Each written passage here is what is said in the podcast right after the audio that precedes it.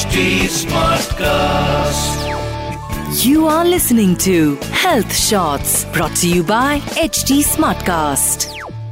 There are some basic things that everyone deserves, and that is fresh air that we get to breathe every day. Hi, I'm Pooja, and this is my Healthy Zindagi podcast.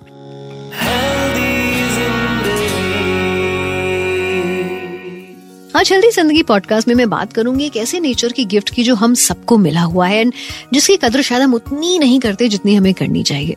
मैं बात कर रही हूँ ये खुली, ताजी हवा, oxygen जो हमको मिलता है। आपको पता है, ये ऑक्सीजन जो रेगुलर लोग हैं, उनके लिए तो बहुत ही रेगुलर है।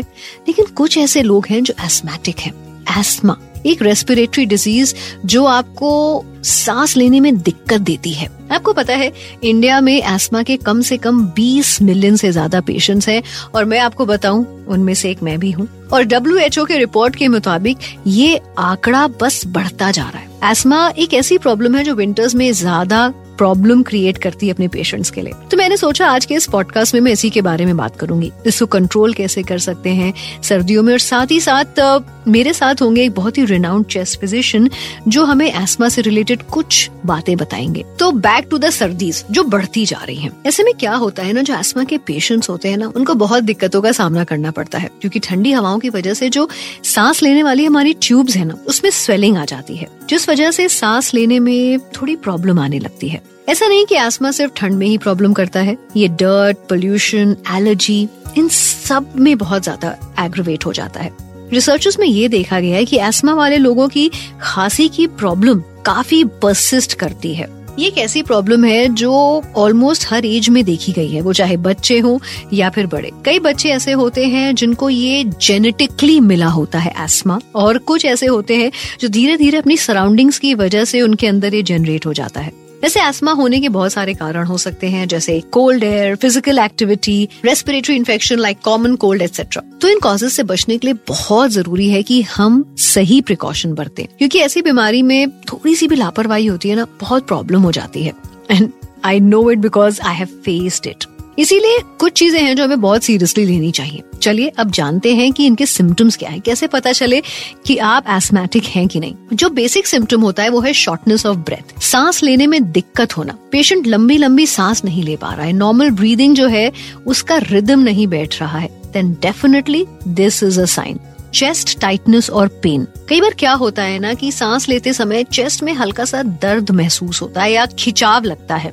ये भी एक बहुत बड़ा सिम्टम है। वीजिंग प्रॉब्लम क्या होता है? सांस लेते समय अगर आपको लग रहा है कि हल्की सी सीटी बज रही है, जिसको वीजिंग कहते हैं this is an indicator of asthma shortness of breath और कॉफिंग की वजह से सोने में प्रॉब्लम होना। इसमें क्या होता है ना चेस्ट में कफ जम जाता है, जिसकी वजह से जैसे ही आप लेटते हैं तो सांस लेने में आपको बहुत दिक्कत होती है। So basically asthmatic patients have a very difficult night when they are having an asthmatic attack. ये ऐसा सो ये एक क्लियर कट सिम्टम है कि आपकी बॉडी को वो ऑक्सीजन नहीं मिल रहा है जो उसको चाहिए, जिसकी वजह से ब्रीदिंग में ये इशू आता है। और ये प्रॉब्लम किसी भी बच्चे को या किसी भी उम्र के इंसान को हो सकती है।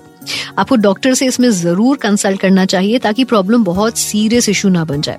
क्योंकि थोड़ी सी लापरवाही जो है, इस केस को बहुत बिगाड़ सकती है। तो भाई, ये तो हो गए causes and symptoms of asthma अब समझते हैं कि इसको हम कंट्रोल कैसे कर सकते हैं, खास तौर पे विंटर्स में। जब ये मौसम आता है ना तो टेम्परेचर लगातार कम होने लगता है। ऐसे में जो एस्मेटिक पेशेंट्स हैं, उनको ये कोशिश करनी चाहिए कि वो कम से कम घर से बाहर निकले। और बाहर निकल भी रहे हैं तो अपने आप को वेल क्लैड रखें ठीक ठाक स्वेटर्स पहने। और जो एरियाज़ हैं जहाँ से डायरेक्ट हवा उनकी लंग्स में जाती है, जैसे नाक हो गया या फिर कान हो गए, उनको अच्छे से कवर करना बहुत ज़रूरी है। उसके अलावा regular exercising is also very important solution चाहे वो किसी भी तरीके की रेस्पिरेशन प्रॉब्लम हो। हर केस में अगर आप लंबी लंबी साँसें लेते हैं, थोड़ा सा इनहेल एक्सेल वाली जो एक्सरसाइज करते हैं, उससे आपके लंग्स में ज़्यादा स्ट्रेंथ आती है। और इस तरह से जब विंटर्स आते हैं और आपके जो लंग्स है, उसमें थोड़ी सी स्वेलिंग आती है तो फिर उसकी जो कैपेसिटी है ब्रीद इन ब्रीद आउट की, वो ज़्यादा बेहतर होती है। प्रॉपर क्लेनलीनेस इन हाउस घर में साफ़ सफ़ाई होना बहुत ज़रूरी है। डस्ट की वजह से एस्मा बहुत ज़्यादा एग्रोवेट हो जाता है। प्रॉपर यूज़ ऑफ़ इनहेलर पता है, हमेशा आपको अपने साथ इनहेलर कैरी करना चाहिए। मैं हर जगह, कहीं भी जाती हूँ, पैसे फ़ोन छोड़ जाऊँ, लेकिन अपना इनहेलर हमेशा साथ में लेकर जाती हूँ। And this inhaler you should get only after doctor's prescription उसके हिसाब से आपको इस्तेमाल करना चाहिए। क्या होता है इनहेलर लेने का भी एक टेक्निक होती है, क्योंकि कई बार हम उसको उस तरह से यूज़ करते हैं कि जो उसकी जो दवाई है, वो हमारे अंदर जाती नहीं है। सो so, उसके लिए हम लोग स्पेसर्स यूज़ करते हैं, ताकि दवाई डायरेक्टली और इमीडिएटली आपकी लंग्स तक पहुंचकर आपको immediate relief they. Avoid polluted and smoky areas क्योंकि ये सारी वो चीज़ें हैं जो एस्मा को एग्रोवेट करती हैं। धुआँ कहीं भी होता है तो वो आपके एस्मा को बहुत क्विकली एग्रोवेट कर सकता है। So avoid smoking and smoky areas तो भाई ये तो हो गई बातें जो मैं आपसे करना चाहती थी। और अब मेरे साथ हैं डॉक्टर निखिल सो सर मैं चाहूँगी सबसे पहले आप अपना एक छोटा सा इंट्रोडक्शन दें। Uh, मेरा नाम डॉक्टर निखिल अरुण चिल्लार है। मैं एक चेस्ट फिजिशियन हूँ। सबसे पहला सवाल जो मेरा आपसे है वो कि क्या कारण है कि एस्मा विंटर में इतना प्रचंड रूप ले लेता है?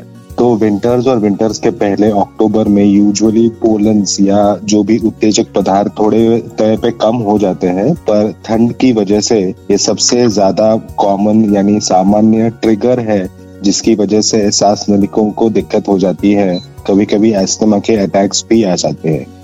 Okay yes I got that so ये बताइए कि इसके कॉमन सिम्टम्स क्या हैं? इसके सिम्टम्स बदलते रहते हैं और हर कोई अलग अलग परसीव करता है। तो जैसे कि सांस पे अपने कोई नियंत्रण नहीं होता है तो मोस्ट कॉमन जो सिम्टम्स होते हैं, वो होता है वातावरण में बदल आना, जिसमें पोलन्स भी आ जाते हैं।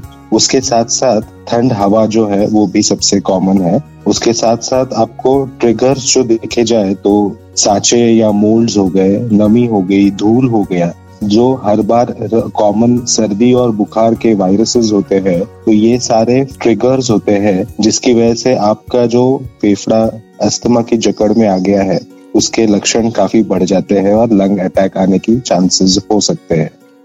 ओके सर डॉक्टर निखिल मैं ये जानना चाहती हूँ कि ये जो सिम्टम्स हैं, आपने बताया है, इसको मैनेज करने का तरीका क्या है?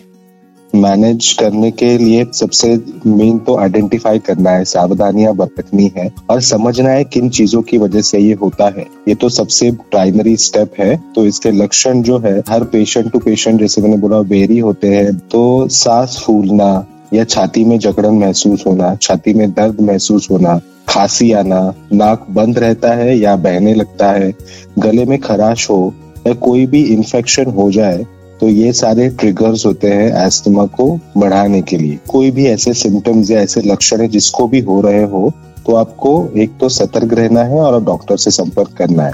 डॉक्टर साहब, इसकी कोई ना कोई होम रेमेडीज होंगी I am sure because asthma is widely widely seen तो क्या कोई होम रेमेडीज हैं जो हम ट्राई कर सकते हैं इसको कंट्रोल करने के लिए? होम रेमेडीज ये है कि जब भी एक्सट्रीम क्लाइमेट चेंजेस हो, ये तो आपको एक तो बाहर जाना नहीं है तो उसे सावधानी रखनी है, एक मास्क आपको यूज़ करना है, ताकि सांस नलिकों को दिक्कत ना दे, क्योंकि ठंड हवा सबसे कॉमन इरिटेंट या ट्रिगर है। उसके साथ साथ आप अपने रेगुलर डाइट में या विटामिन सी विटामिन डी का उसको अपने खाने में शामिल कीजिए, या सप्लीमेंट्स ले लीजिए। उसके साथ साथ किचन में जो भी सिंपल चीज़ें होती है, यानी लहसुन हो गया हो अदरक हो गई हो तो इनमें एंटीऑक्सीडेंट प्रॉपर्टीज़ होते हैं, जिसकी वजह से आपको अच्छा लगेगा। और नॉर्मली भी आपको ऐसे टाइम पे गुनगुना या गर्म पानी पीना चाहिए, जिससे सांस नलिकाओं में जो भी चिकनाहट है, वो कम हो जाती है और सांस नलिका आपकी लुब्रिकेट हो जाती है। Thank you so much doctor साहब, हमसे बात करने के लिए, इतनी ढेर सारी इन्फॉर्मेशन देने के लिए। लास्टली मैं बस यही कहना चाहूँगी कि विंटर एक बहुत खूबसूरत मौसम है।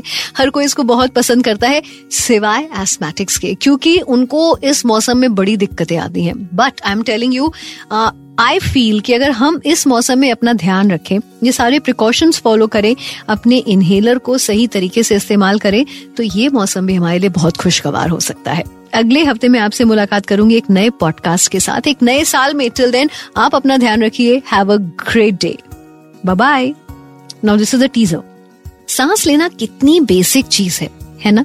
लेकिन ये चीज़ हर किसी को इतनी आसानी से नहीं मिली होती है। कई लोग होते हैं जिनको इसके लिए बड़ी मेहनत करनी पड़ती है।